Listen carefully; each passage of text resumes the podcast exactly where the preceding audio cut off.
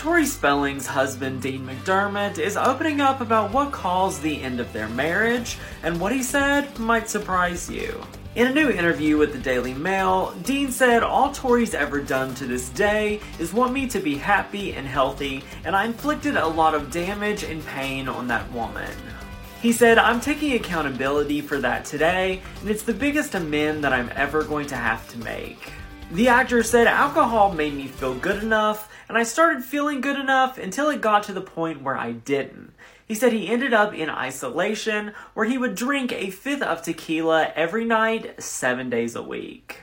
He said he was doing all of this while his beautiful family was in the other room. And he said that's what it led to, and that's what led to the brokenness and what happened between me and Tori. I couldn't do it anymore, I couldn't live that life anymore, I was tired of the anger and the yelling. Dean ended up going to rehab back in the summer, and thankfully, he's now living a sober, much more clear life. Short Cast Club